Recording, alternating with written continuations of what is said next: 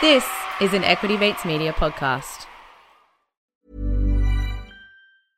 Mom deserves the best, and there's no better place to shop for Mother's Day than Whole Foods Market. They're your destination for unbeatable savings, from premium gifts to show-stopping flowers and irresistible desserts. Start by saving 33% with Prime on all body care and candles. Then get a 15-stem bunch of tulips for just $9.99 each with Prime. Round out Mom's menu with festive rosé, irresistible berry chantilly cake, and more special treats. Come celebrate Mother's Day at Whole Foods Market. There's never been a faster or easier way to start your weight loss journey than with PlushCare. PlushCare accepts most insurance plans and gives you online access to board-certified physicians who can prescribe FDA-approved weight loss medications like Wegovy and Zepbound for those who qualify. Take charge of your health and speak with a board-certified physician about a weight loss plan that's right for you. Get started today at plushcare.com slash weight loss. That's plushcare.com slash weight loss. plushcare.com slash weight loss. I like Australians. You guys are basically warm Canadians. we'll take it. We'll take it. Equity Mates. I will say this about investing. Everything you do learn is cumulative. What I learned at 20 is useful.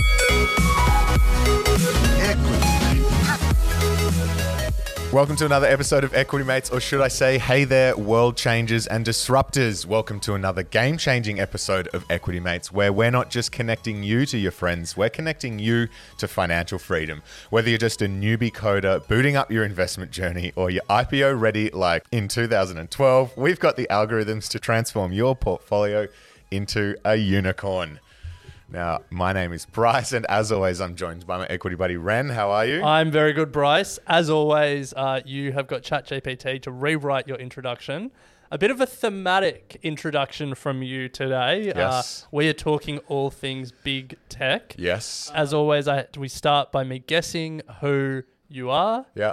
And uh, the IPO in 2012 gave it away, even though you stumbled over your line. No, I bleeped bit. it out. I because Oh, you co- self-bleeped? yeah, it said the company, and But I you, was you like, should have gone. Anyway, um, but you are Facebook.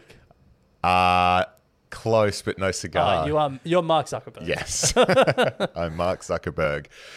Now, before we get into it, a quick reminder that while we are licensed, we're not aware of your financial circumstances. So, any information on today's show is for education and entertainment purposes only. Any advice is general. Now, uh, Bryce, I said uh, this was thematic, and Yeah. it is thematic because we have just come off an interview with Cory Doctorow. He's a Canadian British journalist and author. Uh, and as we find out in this interview, he, this guy writes. Yeah, big time. He left the pandemic with eight books ready to go. But what we're talking about today is his latest book, The Internet Con How to Seize the Means of Computation. Uh, people may be familiar with one of his earlier books, Choke Point Capitalism. He's a big uh, thinker and writer on big tech and tech policy, and I guess the the economy that has developed around a lot of these tech platforms and uh, as, as we get into in the interview, uh, he thinks a lot about what the alternatives could be. I found this interview fascinating. Not hardcore investment or, or, or stocks, but uh, really relevant. I think if if you're uh, interested in tech policy and, and the role that big tech companies play, and also antitrust. Let me make the argument that it is critical to investing. If you invest in any of the big tech platforms, the biggest competitive threat is not a business competitor, but it's regulation. And, you know, does Google get broken up or does Facebook lose something? You know, people are even trying to, re- I don't think you could do it, but like, oh, anyway, you know, like split up Facebook and Instagram and WhatsApp and stuff like that. Th- Yeah, we, we speak a lot about regulation here. It's going to be important. This is going to be the decade. Google's in court with the government now. There's heaps of laws moving in Europe and and America. Not so much in Australia. Hmm. Well, Ren, in this episode, we asked Cory what he would do if he was Prime Minister for a day here in Australia to combat big tech. So let's jump straight into it. A reminder that if you're interested in his book, The Internet Con How to Seize the Means of Computation, there is a link in the show notes. But, Ren, let's crack in. Cory, welcome to Equity Mates. It's great for you to be here. Uh, it is uh, likewise great for me to be here from my perspective. Don't know what that was a that was a rough start, but anyway, I'm looking forward to this one, Cory. There's a lot to unpack today, but as always, we um we start with a would you rather. So, would you rather always say everything on your mind or never speak again? Oh, definitely always say everything on my mind. That's that's approximately where I am anyway. I felt like that was going to be your answer. Looking at the uh, amount of books you publish, Cory, and how quickly you publish books, yeah, we we sense that you would you would lean that way. I, I write to uh, uh, distract myself from my anxiety. So uh, I came out of lockdown with eight books. Whoa. Whoa. And so this is number three. And then the next one comes out in about six weeks as we record this. And then the next one, eight weeks after that. It's a busy time in my life. Oh my goodness. And we're talking about, I guess, some of your more, I guess, academic writing or, or more uh, non-fiction writing. We're going to be talking about uh, your latest book, The Internet Con: How to Seize the Means of Computation. But don't get it twisted. You're also writing science fiction and, and a whole. You're writing a whole range of books. Yeah, I mostly am a science fiction writer. I also write sort of uh, tech policy polemics like this one. And included in the upcoming lot is a middle grades graphic novel. Uh, but I also, um, during lockdown, had a picture book for Little Little E's come out. So I really run the gamut. Wow. Out of all of those, what do you enjoy writing the most? I mean, which of your favorite meals is your favorite? I mean, I like them all for different things. Oftentimes, I'm carrying on the same argument by some other means, right? You know, it's it, Mm. I'm I'm uh, taking the the abstract policy argument as far as it can go, and then uh, overlaying it with some fiction and narrative. Yeah, yeah. Well, I can't wait for the picture book version of, of this book. Um, but Well, we- you laugh, but the picture book that's uh, the the middle grades graphic novel that's coming out is uh, based on my novella Unauthorized Bread, which is a high tech thriller about uh, toasters that won't accept uh, third party bread. That is, in fact, a, a sharp critique of the anti circumvention clauses that the U.S. Free Trade Agreement with Australia included. So it's uh, a way to take something very boring and make it very interesting. I like that. I like that. Wow. Well, let's get to this book. And we wanted to start with the first line because I think that's a good jumping off point. So I'll quote it. This is a book for people who want to destroy big tech. So no messing around there. So give us the pitch for people that maybe haven't read uh, some of your previous books. Choke Point Capitalism is one some people might have read, but give us, I guess, your uh, your overarching view of big tech and and why we should join you on this quest. Yeah, so I um uh, have spent more than 20 years working on tech policy. I, I work for a nonprofit called the Electronic Frontier Foundation in San Francisco. I was their European director for many years, and now I'm what's called a special advisor, which is what they call you if they don't know what what you do. and uh, there has been a lot of not very good tech regulation proposed over the years, and some that's quite good.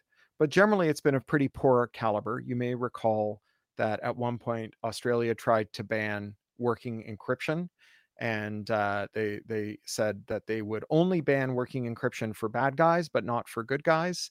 And the uh, mathematicians said, "Well, this violates the laws of mathematics." And the prime minister at the time said, "The laws of mathematics are all well and good, but I assure you." In Australia, the law is the law of Australia, which may be the stupidest thing anyone has ever said about technology and tech policy in in decades of these fights. Cory, I don't I don't mean to interrupt you, but we have a litany of stupid moments from our prime ministers, including one eating a raw onion on live TV. So Oh, I know, I know. that Look, doesn't I, surprise I, me. I am for my sins a naturalized British citizen. So, I, you know, I have I have had prime ministers that would uh, curl the, the hair on your toes. I mean, you know, but there is this sense historically that these large tech companies are on the one hand quite dangerous right because they hold so much of our lives in our hands but on the other hand quite useful right? If you can suborn google or facebook or amazon to do your work to do the work of the state to say surveil people or to do something else that the state desires like censoring people or uh, policing what kinds of goods can be bought and sold or policing what kinds of things can be said even if they're not unlawful the the so-called lawful but awful rules that we can kind of make for a better internet than we would have if we didn't have these tech giants because if there were thousands and thousands of places where we congregated online and met with one another and did things with one another, then it would be kind of an ungovernable rabble, right? There'd be just too much of it going on. And so there's this sense that the answer to the monarchy we find ourselves in is to make it a constitutional monarch, right? To get these these self-appointed kings of the internet to suffer themselves to be draped with golden chains that will be held by regulators who are probably drawn from their own midst because you know when the sector's only got five companies in it the only people who understand how it works are all alumna of those five companies and that they will keep the king from overstepping their bounds while keeping them as king.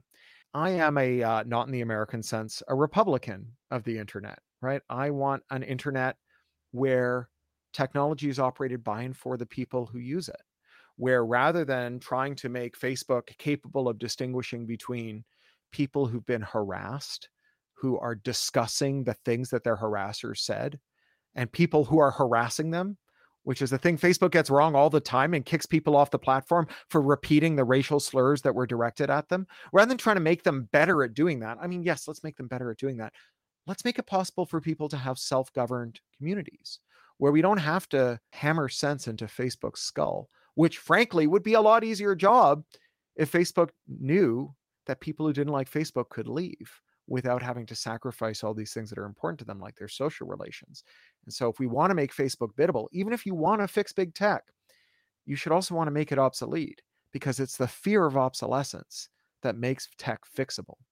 I just want to follow up on that, Cory, because I think what would it have been, Ren, 12 months ago or so, maybe 18 the concept of Web3 really sprung into action. And I think one of its biggest sort of proponents was this idea that it would become decentralized in, in the sense that Facebook would lose its uh, ability to be the sort of central power for a lot of communities online. So, what was your sense of how Web3 was communicated? And, and it feels like it's really sort of fallen off the ether at the moment, but um, out of ether, but uh, whatever the saying is. But what's your views on Web three? Well, I think that there's two ways to criticize Web three, and the obvious one, the one uh, which frankly I agree with, is that it was a speculative bubble grounded in the idea of blockchains that could only be maintained if there was always incoming speculators who would keep the liquidity in the system and that everything else would just disappear unless you had suckers who were showing up to get fleeced, right? But even if you disagree with my, me and you think uh, blockchain based services held the possibility of um, long term stability without the wild price swings and concomitant instability that we see associated with with speculative markets more broadly this is the second critique they didn't really have a theory of transition right so they observed an internet where people were stuck to platforms by all kinds of things. Um, so with Facebook, mostly we're stuck to it by each other. We hold each other hostage on Facebook. You know, if you've ever been out to a say a tech conference and then it rolls up like 6 p.m. and you're like, oh, we should all go out and get a drink. And there's 20 of you, you're still going to be sitting there at eight o'clock arguing about which bar to go to. Right. The idea that 150 or 200 of your friends on Facebook can all agree that on the one hand you want to leave Facebook and on the other hand that now is the time to go and on the notional third hand that we should all go to this other place it's impossible. It's what economists call the collective action problem. Um, with Amazon people get locked in by digital rights management. So I mentioned I have this novella about digital rights management under the US Australian Free Trade Agreement, as well as laws in the US and Canada, where I'm from, and the United Kingdom, thanks to the European Copyright Directive. Uh, it's against the law to remove DRM, even if you don't infringe copyright. So I, as an author, can sell you an audiobook through Audible, which is the monopoly platform owned by Amazon with more than 90% of the market. And when I do, you are locked to Audible forever in order to listen to that audiobook. You can never remove the DRM and convert it to a file that will play in a non audible blast player. And that means that every time I sell you an audiobook on Audible, that is the money that you're going to have to forfeit if I later find myself uh, no longer in good order with Audible and want to go somewhere else, which means that Audible holds enormous power over me, which is how it is that uh, as as um, the writer from Perth, Susan May, discovered in the Audible Gate scandal that Audible was able to steal more than $100 million from independent audiobook authors who still stayed on the platform because their customers were there, right? And they couldn't go elsewhere. And the idea that you could just build something better, assuming that a cryptocurrency based Web3 whatever was better, let's stipulate that. I don't think it would be, but let's stipulate that it is. And the people would just go because it was better, misunderstands the way that lock in is the factor that prevents people from leaving. It's not dissatisfaction and it's not a lack of options. Those are both important, but they are not sufficient unto themselves. Your thing not only has to be better than the thing that you have, that, that people have, it has to be so much better that it's worth giving up all the benefit they get from the thing that they have because they can't take the benefit with them. You know, when my grandmother was a Soviet refugee, when she left the Soviet Union, she had to give up everything. She didn't see her family for 15 years. She could take only the things on her back, right? If you are a kid in France right now and you're thinking of moving to Berlin, you can just like hop on a train, put some stuff in storage, bring it with you later, go back if you want to, stay in touch with your friends. It's really easy to switch from one to the other. My grandmother was the only person in her family who left the Soviet Union. The rest of them all stayed behind in Leningrad, not because they loved the conditions, but because the cost of leaving was too high. And the theory that all you need to do is have a place that's better that people can go to without addressing the policy questions, because these aren't technical questions, right? The reason you can't convert an Audible audiobook isn't that it's hard to figure out how to remove the DRM wrapper. It's because they'll put you in prison if you do, right? So, this idea that all you need to do is solve the technical question and not the policy question is somewhere between naive, ill informed, and actively maliciously ignorant and and for that reason even though so much of the web3 rhetoric rhymes with the things that i care about i never found myself with much confidence in the web3 project. So cory for me there's really two parts to this conversation. Firstly there's the theory of change how we like how we change big tech and and how we change the rules around it. How do we get there? And i want to put a pin in that part of the conversation because the second part is the end point? What is the there that we're trying to get to? Because you start by saying uh, in your book, uh, this is for people who want to destroy big tech. There is an argument that big tech is a natural endpoint in most capitalist markets. That in, if we look across the economy outside of tech, most uh, mature markets have a couple of major players, and the markets are pretty consolidated. And if we look at something like Facebook, there's a whole lot of arguments that if it wasn't Facebook that dominated social media, there would be just one big platform that dominates social media for network effect and, and all those reasons. So before we get to the how, let's talk about the like what the endpoint is. What if we join you on this quest and we destroy big tech?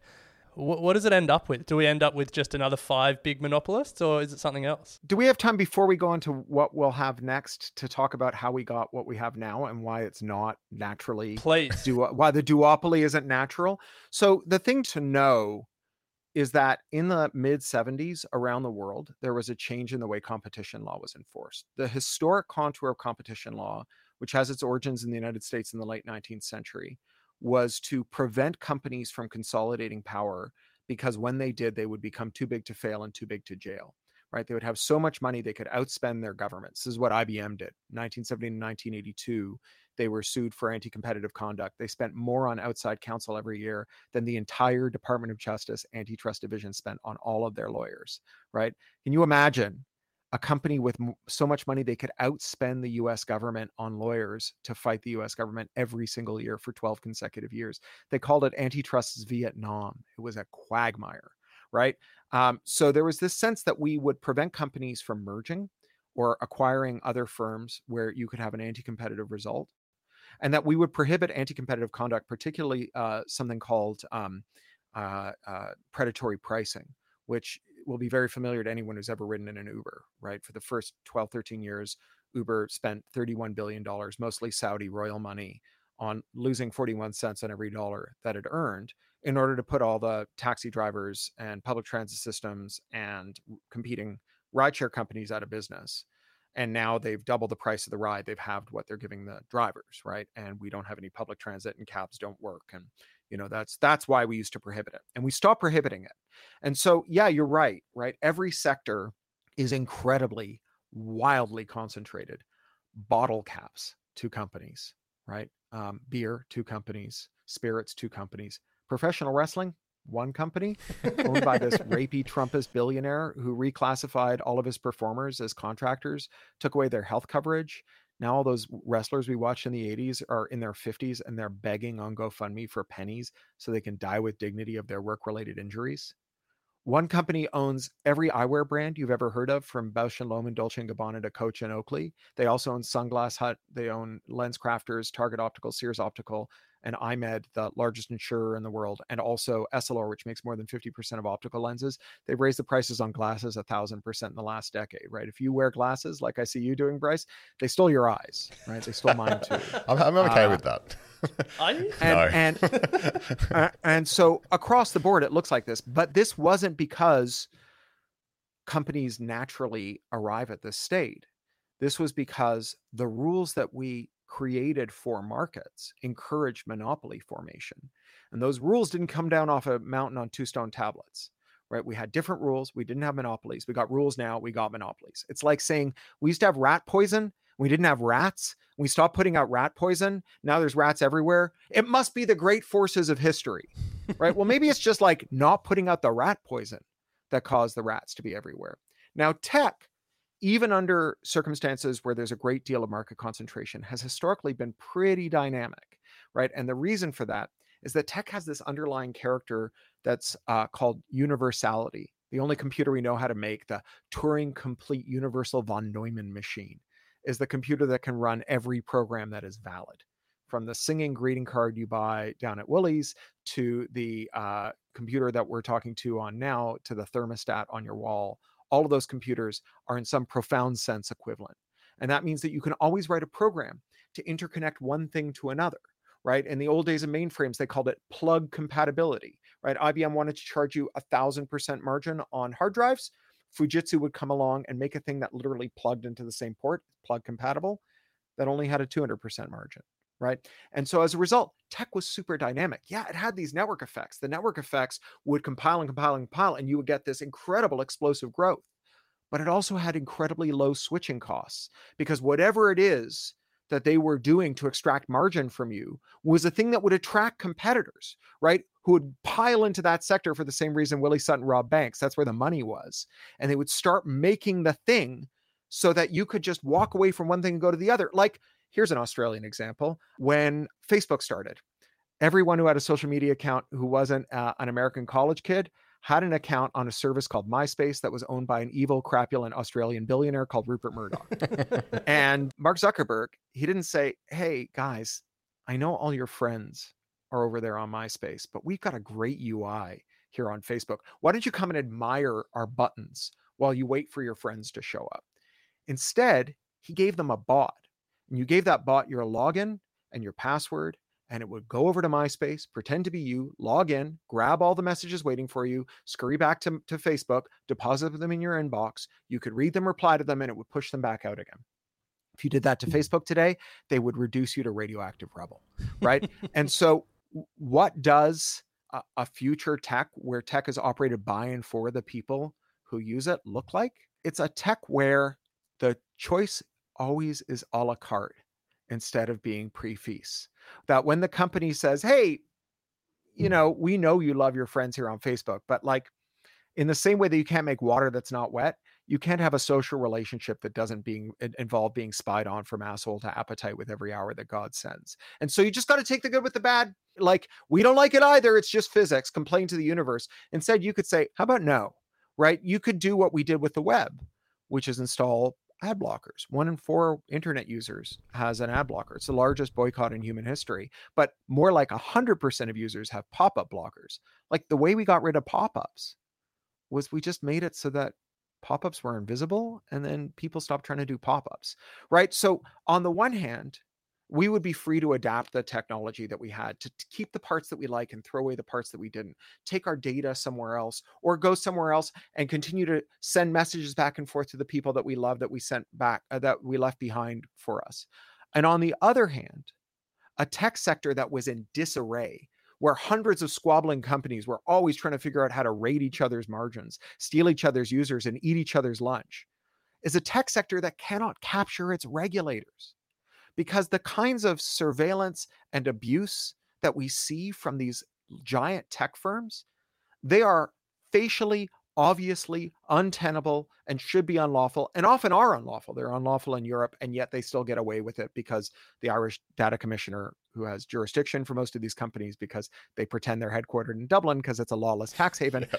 The Irish data commissioner doesn't even put trousers on. They they they get up in their pants and watch cartoons and eat breakfast cereal all day. Whereas, you know, the German regulator has got their boots laced up to the knee and is kicking ours from like 6 a.m. on. And so they never want to have their cases heard in Germany, right? So companies that can't afford to outspend the US government for 12 consecutive years or maintain the pretense that they're Irish, uh, those companies are going to be a lot more manageable.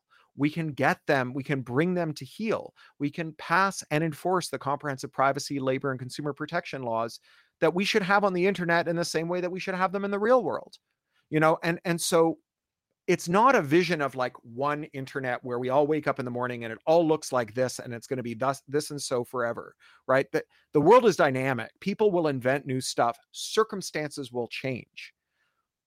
What's going to happen is in a world where technology is dynamic is that when those circumstances change your ability to adapt to them will be predicated on either your own technical nous or the technical nous of people who care about you or who want to sell you things, and not on the unilateral, unaccountable fiat of a handful of mediocre tech bros who have made themselves the unelected social media and technology czars of the entire world. Now, Cory, I I'm very sympathetic to that argument. I I think that more competition is always good, but uh, uh, let me put the argument to you that I think a lot of people would be making. The Uber example, I think, is a is a good one, which is that for all of Uber's ills and its recent, you know, price gouging, there is an argument that the world post Uber is a better world for consumers than the world pre Uber.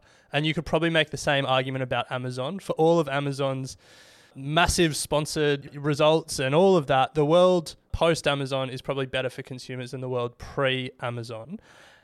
And those worlds only come about with massive upfront capital investment. The idea of a unruly rabble of tech entrepreneurs, you know, iterating and taking each other's margins doesn't lead to the companies that we sort of see today because you need the promise yeah. of ultra profitability. And also, if we think about tech now and tech into the future, you know, the cost of GPUs to have AI and, and all of that stuff, like big tech is expensive. Do we, in, in the world that you're talking about, uh, how do we get these big step forwards in sort of like satisfying consumer wants and needs?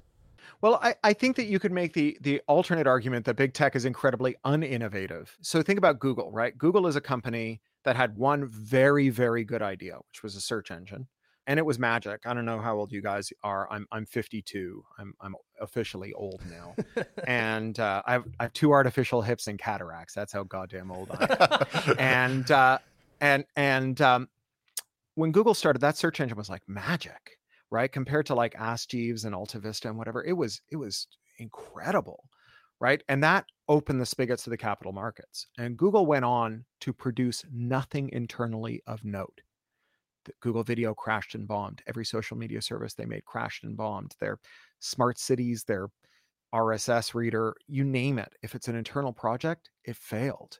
What they did was they went out and bought other people's ideas. Mobile, ad tech, the entire ad tech stack, server management, docs, maps, collaboration.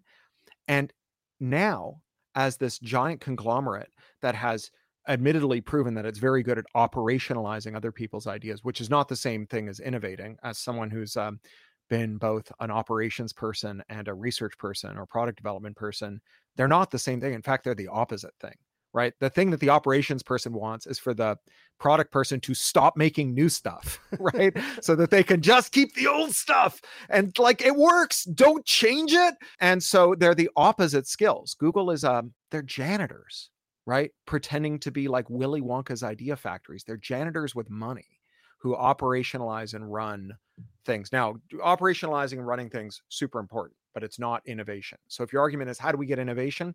You don't get it by feeding Google because not only has Google failed to innovate, But investors describe every line of business adjacent to where big tech sits as the kill zone because you don't want to invest in something that goes head to head against them. You know, so right now the Federal Trade Commission or the Department of Justice is suing Google over payment for default search placement. Google spends $45 billion a year paying for default search placement, right? They they buy and light on fire a whole ass Twitter every single year to make sure that you never use another search engine. First of all, that is not the conduct of a company that thinks that it has the best search engine, right? Uh, they're they're not doing it to protect us from being disappointed by lesser products, right? And second of all, it means that everyone who has the power to do to Google what Google did to Ask Jeeves is starved of market oxygen and doesn't get off the ground. So if we want to help consumers have an excellent experience rather than use the increasingly enshittified Google search that is now so bad as to be not only unusable but actively harmful. Like there was a, a full 3-day period a couple of weeks ago where when you searched for an airline in the United States, Instead of giving you the airline's phone number, it gave you the phone number of a criminal boiler room that would take your credit card number and clean you out because they're a single point of failure that drew down funding for their security side to prevent fraudsters from taking over airline accounts. And fraudsters figured out how to do it and replaced the default phone number for every what? airline in the world, the US what? phone number, and stole money. I from every flyer. this. yeah, yeah, yeah. And this happens up and down the stack because not only is Google in a position where they can be lazy and underinvest in this stuff? Remember, Google fired 12,000 employees this year, six months after they did a stock buyback that would have paid those employees' salaries for the next 27 years. Um, but also, Google's a very high value target. If you can, if you can get Google to serve a malicious link, everyone's going to see it because we have a monoculture. So, you know, I have a local Thai restaurant I like. And one day I was sitting on the sofa with a friend who come over to watch a video. we said, "Should we get some takeout?" She said, "Sure." And so I looked up looked up their name, and there at the top of the search results on my Android phone was the restaurant's website, and I clicked on it, and there was their menu, and I ordered, and I placed placed the order, and then my phone rang, and it was the restaurant, and they said, "You just placed an order with a scammer we've been trying to get rid of who pretend to be us. They've got a look-alike website, and when you place an order with them, they then uh, they charge you fifteen percent more than we do, and then they call in the order on your behalf. right now, like if I'd been a little more attentive, if I'd been using a desktop browser with an ad blocker, whatever, it never would have happened. But the fact is, why would anyone put all this energy into figuring out how to game Google? Well, the same reason Willie Sutton robbed the banks. That's where the money is. And so Google claims that by being the single dominant firm in that runs our digital lives that they can you know sort of realize such efficiencies and extract such capital as can make them fit to perform that service to have all of that structural importance. But they manifestly fail and not only that they're getting worse even as they're taking that capital that nominally they say they will spend to protect us and setting it on fire pissing it up a wall through stock buybacks so Cory, that's the sort of endpoint in terms of what the internet economy could look like. Earlier, I put a pin in the first part of the question, how we get there. We're going to take a quick break, and then we want to ask you what you would do if you were prime minister for a day to actually help us realize this vision that you've just laid out.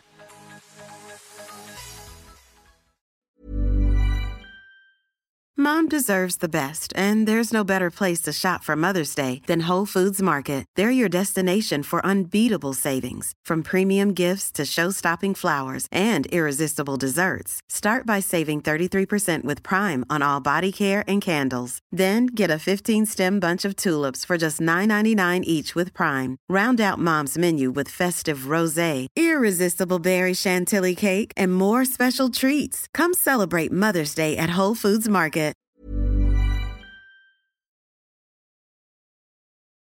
Welcome back to Equity Mates. Today we are talking to Cory Doctorow, the Canadian British journalist and author of The Internet Con How to Seize the Means of Computation.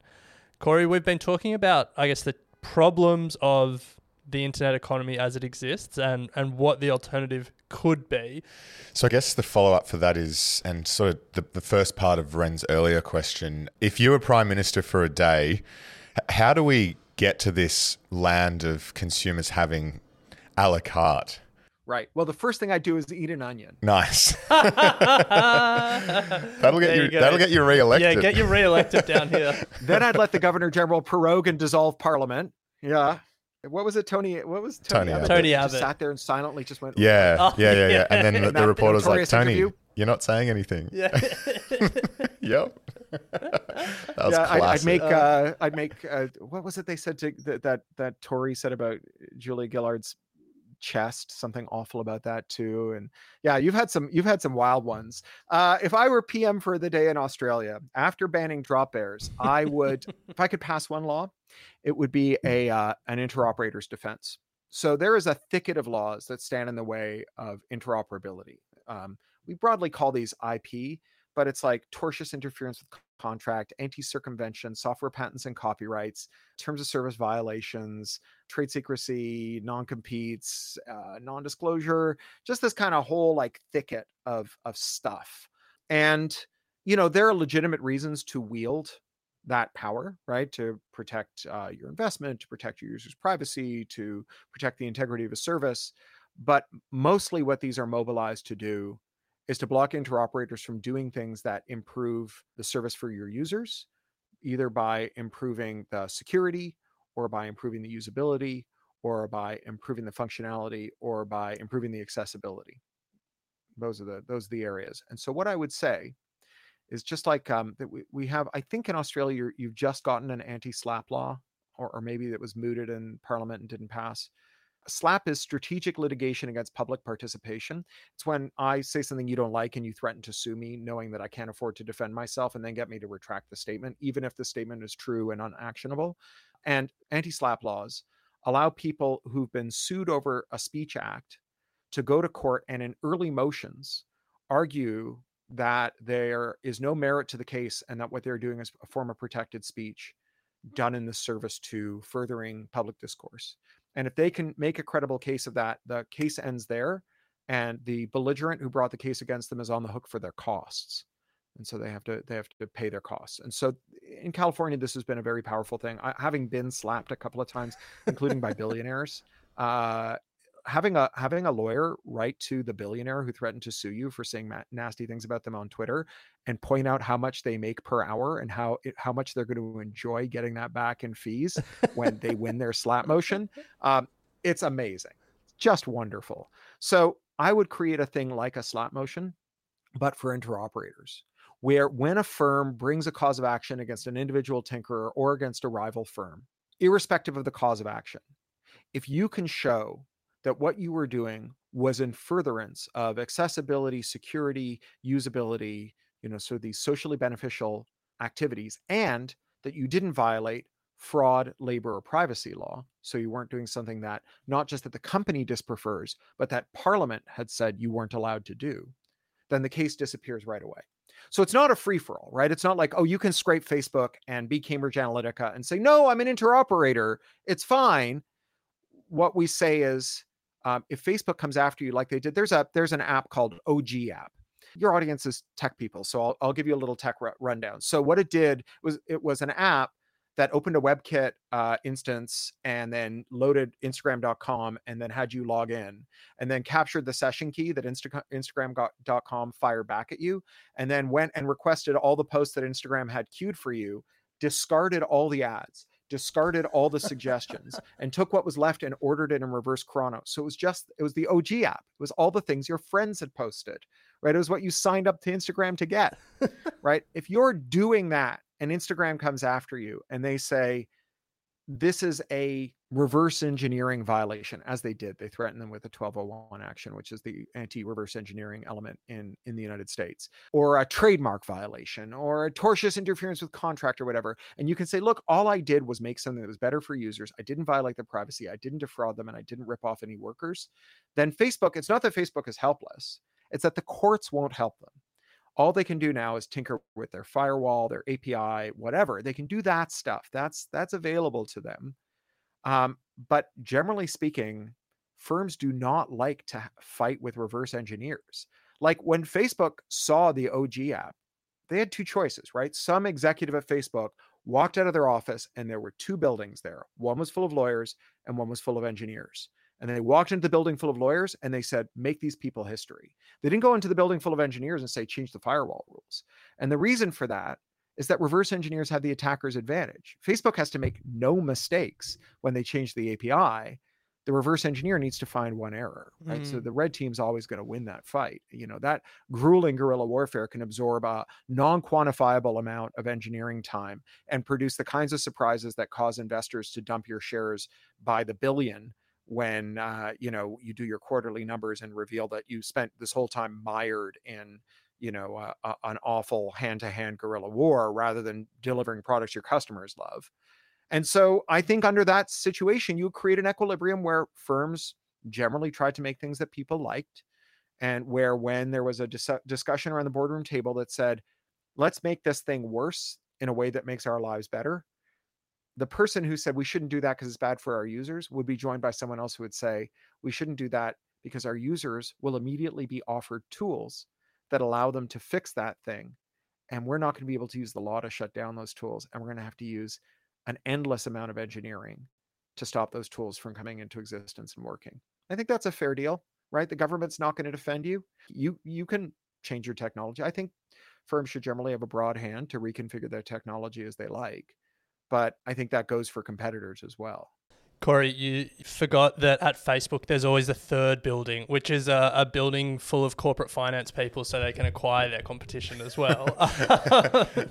right. And so that's true. And, you know, as I said, until the the Reagan Thatcher Mulroney Pinochet era, we banned that kind of anti-competitive acquisition and we may yet ban it again. Uh, the Federal Trade Commission and the Department of Justice have just promulgated uh, new merger scrutiny guidelines. So has the European Commission. In the UK, the Competition and Markets Authority is like the only functional part of the British government. It's really amazing. They have this unit called the Digital Markets Unit. It's the largest technical unit of any competition authority in the world. 70 full time engineers on the public payroll. And they just produce these like astoundingly good 400 page reports on how ad tech works and how mobile works. And it's like, it's really deep in the weeds on how the underlying business stuff functions. It's amazing. So, one, one thing when it comes to the regulatory story is the fact that these companies are now transnational. They're bigger than national governments. And I think it's a real challenge here in Australia. Um, you know, we tried to do the Facebook News bargaining code, which uh, has a whole lot of uh, conflicted incentives, but we won't we won't get into that. But you know, it was Australia against these multinational companies. I think similarly, Australia has um, uh, tries to be a little bit tougher on mergers uh, than some of our larger regulators around the world. But it's you know we're we're so small relative to EU and and the United States and. You alluded to earlier the fact that a lot of these protections for big companies, IP protection and stuff, now sort of starts in like international trade agreements and stuff like that, um, and then gets translated into national laws from that.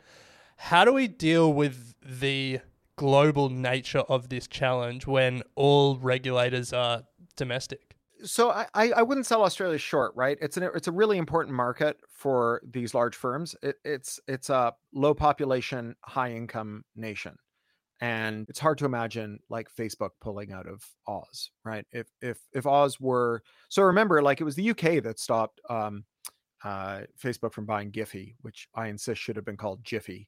Uh, and you know, again, the UK is like not a giant country, right? And it's uh, increasingly lower income country, sad to say. And yet, Facebook was like, well, as between never operating in the United Kingdom again and not making this acquisition, I guess this is how we're going to roll. Um, the news bargaining code, I know you said you didn't want to talk about. It. I actually think it's a great example because it's an example of someone trying to fix big tech rather than abolish big tech. Because it starts from the false premise, which originates, I think, with Rupert Murdoch, that Facebook is stealing the news media's content.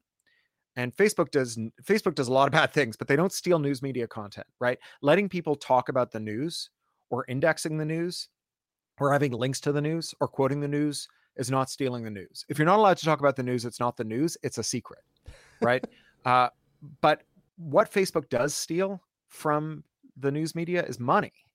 So they take 30% of every subscriber dollar that is paid through an app. Well, a credit card company takes 3% to process that same transaction. And that's generally considered by competition scholars to be an extremely high price. For one thing, it's gone up 40% since the start of the pandemic. So you have this already high price that Facebook charges a thousand percent of, right? So imagine if every subscriber that every news outlet in Australia had that they have through an app was suddenly worth 30% more because we stepped in and regulated the rake that Facebook could take or that Google and, and Apple could take out of app based payments. Google and Facebook take 51% out of every ad dollar. The historic sum that the ad intermediary sector took was 10 to 15%. So imagine again if every ad was worth 40%, 50% more to every publisher. How do you do that? Well, you either directly regulate the price or you step in and you regulate the conduct because the way that they're able to take so much money out of the ad sector is that they are the buyer, the seller, and the marketplace, right? So they're the they run the demand side platform where the publishers offer inventory for sale. They run the supply side, uh, or rather, where advertisers seek inventory. The supply side platform where publishers offer inventory for sale. The marketplace where those two uh, people meet. They are also advertisers and they are also um, publishers.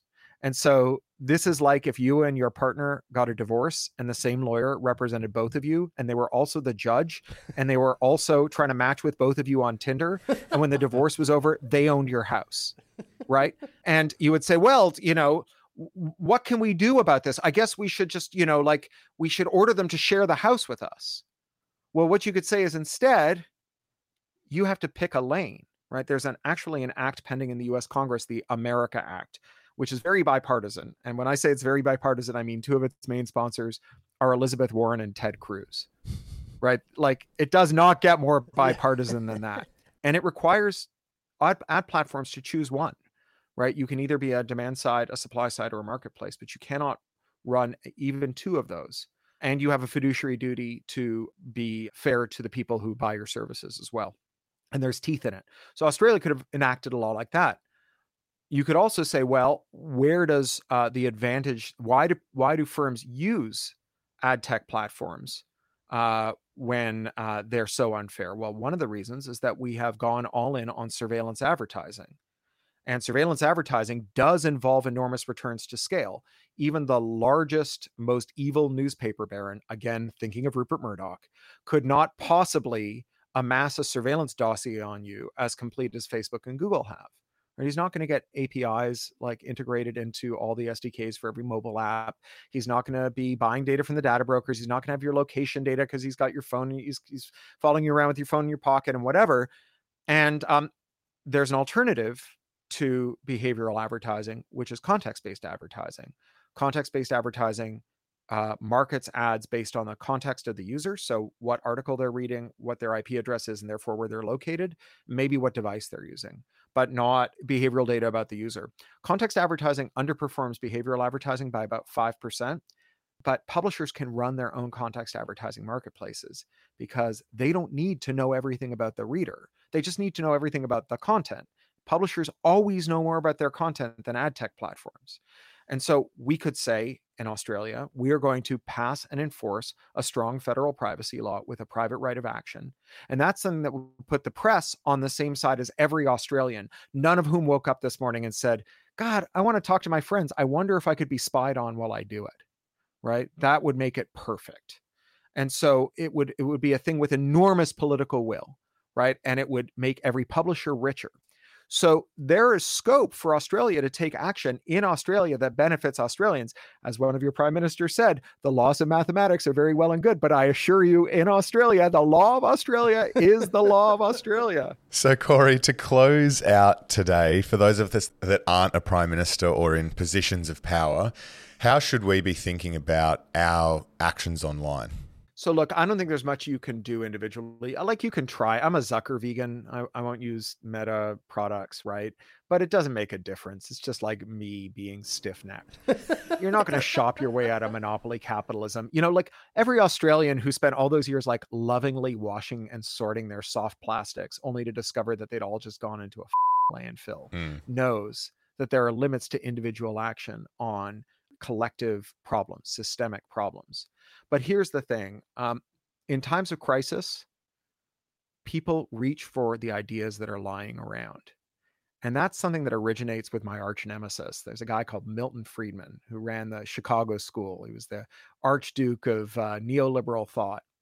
And he had these crazy ideas because he had this post war prosperity that people loved. Like they had dental and healthcare, retirement, weekends, their kids got to go to uni.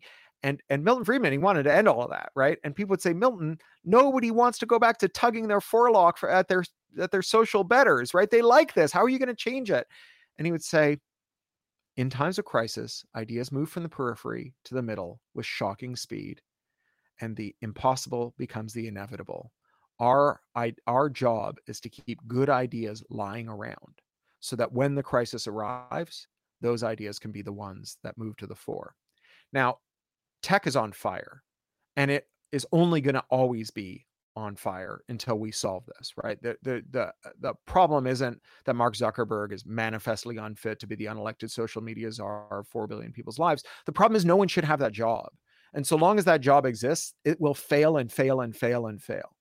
And so the way that we move these good ideas into the center is we wait for these crises to occur because they're going to keep occurring right? There is a genuine and legitimate crisis in news that prompted this stupid idea of a news bargaining code.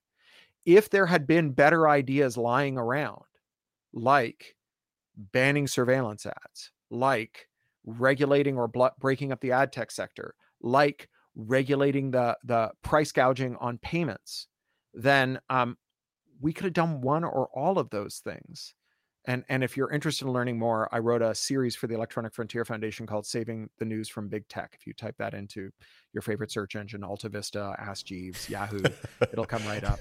You know that i think is our job right is to keep good ideas lying around to make people understand that this isn't the great forces of history right? This is like a deliberate policy choice that we took 40 years ago that led to this point that we can have a better future. And you know what? If you're a tech worker this should especially matter to you because think about how the dream of the tech worker has contracted over the last decade or two right? It used to be oh i'll go work for a big dumb tech company for three years and then start a business that dethrones them. And then it was like well i can't do that but i'll go work for a big dumb tech company for three years and start a business that's acqui-hired by them as the world's least efficient way of getting a bonus right? And then it was like well i'll go work for a big dumb tech company and have a job for life and they'll give me free kombucha and I'll get massages on Wednesdays. And now it's like I'm going to work for a big time tech company and they're going to fire me as soon as they can. Just like those 12,000 Googlers who were fired 6 months after a stock buyback that would have paid their salaries for 27 years. Right? There is a better future for tech users and tech workers. We're on the same side um, because we care about the free, fair, and open internet. We understand that the problem isn't tech, it's big uh, and that there is a better technology future waiting for all of us. Well, Cory, thank you so much for your time today. You've certainly left us with a lot to think about, and I'm sure the Equity Mates community have uh, have taken a lot out of that conversation. For those uh, listening, a reminder that uh, Cory has just uh, released his latest book, The Internet Con: How to Seize the Means of Computation. We'll include a link in the show notes if you're watching the video. He's just held it up on the screen. But fascinating conversation. I really enjoyed it, Cory. And uh, again, we thank you so much for your time. All right. Thank you very much. It was my pleasure. You have been listening to an Equity Mates Media production. In the spirit of reconciliation, Equity Mates Media acknowledges the traditional custodians of country throughout Australia and their connections to land, sea, and community. We pay our respects to their elders, past and present, and extend that respect to all Aboriginal and Torres Strait Islander peoples today. This podcast is intended for education and entertainment purposes. Any advice is general advice only and has not taken into account your personal financial circumstances, needs, or objectives. Before acting on general advice, you should consider if it is relevant to your needs and read the relevant product disclosure statement. And if you're unsure, please speak to a financial professional. The hosts of this podcast and their guests may have positions in the companies mentioned. Equity Mates Media operates under an Australian Financial Services Licence 540697. Mom deserves the best, and there's no better place to shop for Mother's Day than Whole Foods Market. They're your destination for unbeatable savings, from premium gifts to show-stopping flowers and irresistible desserts. Start by saving 33% with Prime on all body care and candles. Then get a 15-stem bunch of tulips for just $9.99 each with Prime. Round out Mom's menu with festive rosé, irresistible berry chantilly cake, and more special treats. Come celebrate Mother's Day at Whole Foods Market.